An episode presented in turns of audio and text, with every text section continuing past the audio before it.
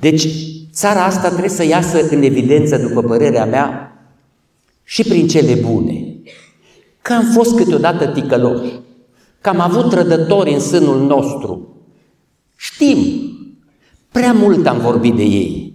Sigur că unii care au trăit mai mult, ca mine și ca mine, știți că sub Ceaușescu eram albi și imaculați, voivozii, victorii și nu prea vorbeam de înfrângeri. Dar în ăștia 30 de ani care au trecut, am vorbit mai mult de înfrângeri și de nimicnicia noastră.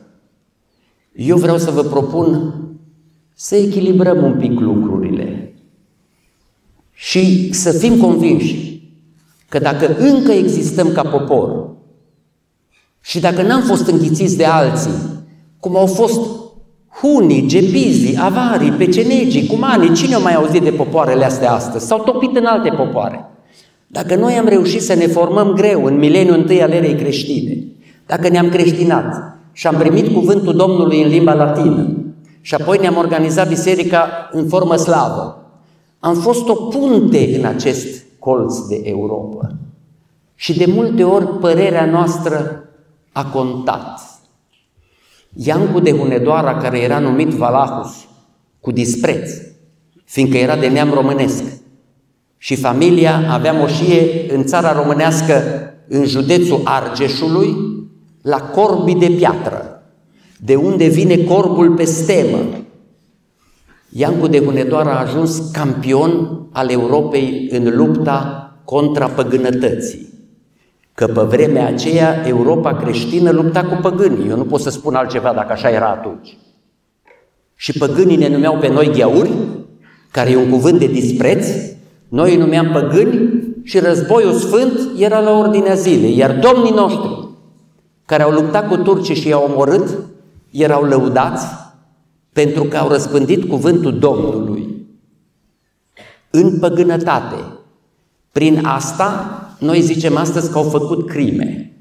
Atunci, mari conducători ai Europei, inclusiv Papa, ziceau că apără Republica creștină.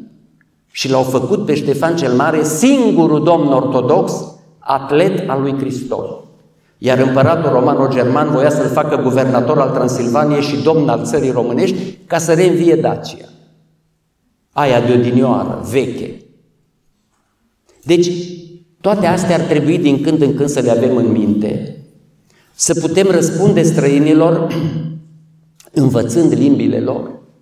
Cel mai frumos e când te duci în Italia să le spui în limba lor ce vrei, în Franța în franceză, în lumea anglofonă în engleză, în germană, dacă le spui în germană e o minune. Germana e o limbă dificilă, cum știți, și nu prea învață mulți români, deși ar trebui.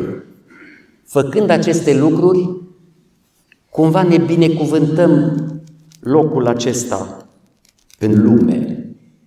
Iar Brașovul, care ar fi meritat să fie capitala României întregite, fiind situat în mijlocul geografic al pământului românesc, Brașovul care reunește, face o întâlnire între cele trei țări românești, Transilvania, Moldova și țara românească, Brașovul care are Biserica Sfântul Nicolae cu cei mai mulți ctitori, domni români, de pe toată rotunjimea pământului românesc. Nici în Moldova, nici în țara românească nu sunt atâția domni ctitori, ctitor nu înseamnă numai constructor, înseamnă și dăruitor, uh, om generos care a dat de la sfeșnice și, și turnuri și clopote ale bisericilor, până la iconostase, icoane frumoase. Biserica Sfântul Nicolae e o minune a acestui pământ. Nu le știm prezenta. Cum vă spuneam, de multe ori ne nimic nicim. Nu trebuie să vină alții. O facem noi cu mare artă. Dacă am ști să semănăm în mințile copiilor câteva din aceste lucruri, nu toate, pe rând, am câștigat foarte mult. Eu uh, nu mă mir că unii membri ai familiilor românești ajunși la disperare își îndeamnă copiii să meargă la școli în alte părți, cât mai departe de noi. că părinții sunt subiectivi și ar vrea să-i vadă pe copiii lor cei mai realizați din lume.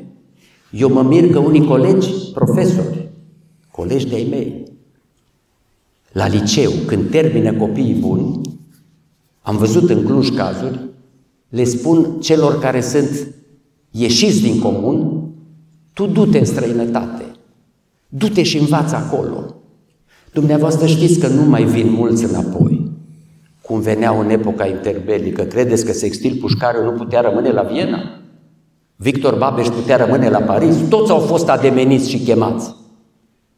Emil Rancoviță, care a ajuns să fie rector al Universității din Cluj, putea să fie peste tot în lume, oriunde voia el.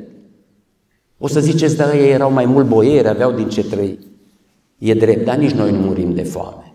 Haideți să le spunem copiilor întâi ce este neamul acesta. Să învățăm un pic datina, să învățăm să deosebească florile, am întâlnit student care nu știe ce-i frunza de, de stejar, care nu știe să deosebească un plop de un fac. Doamnelor și domnilor, nu mai trăim în mijlocul naturii, e adevărat.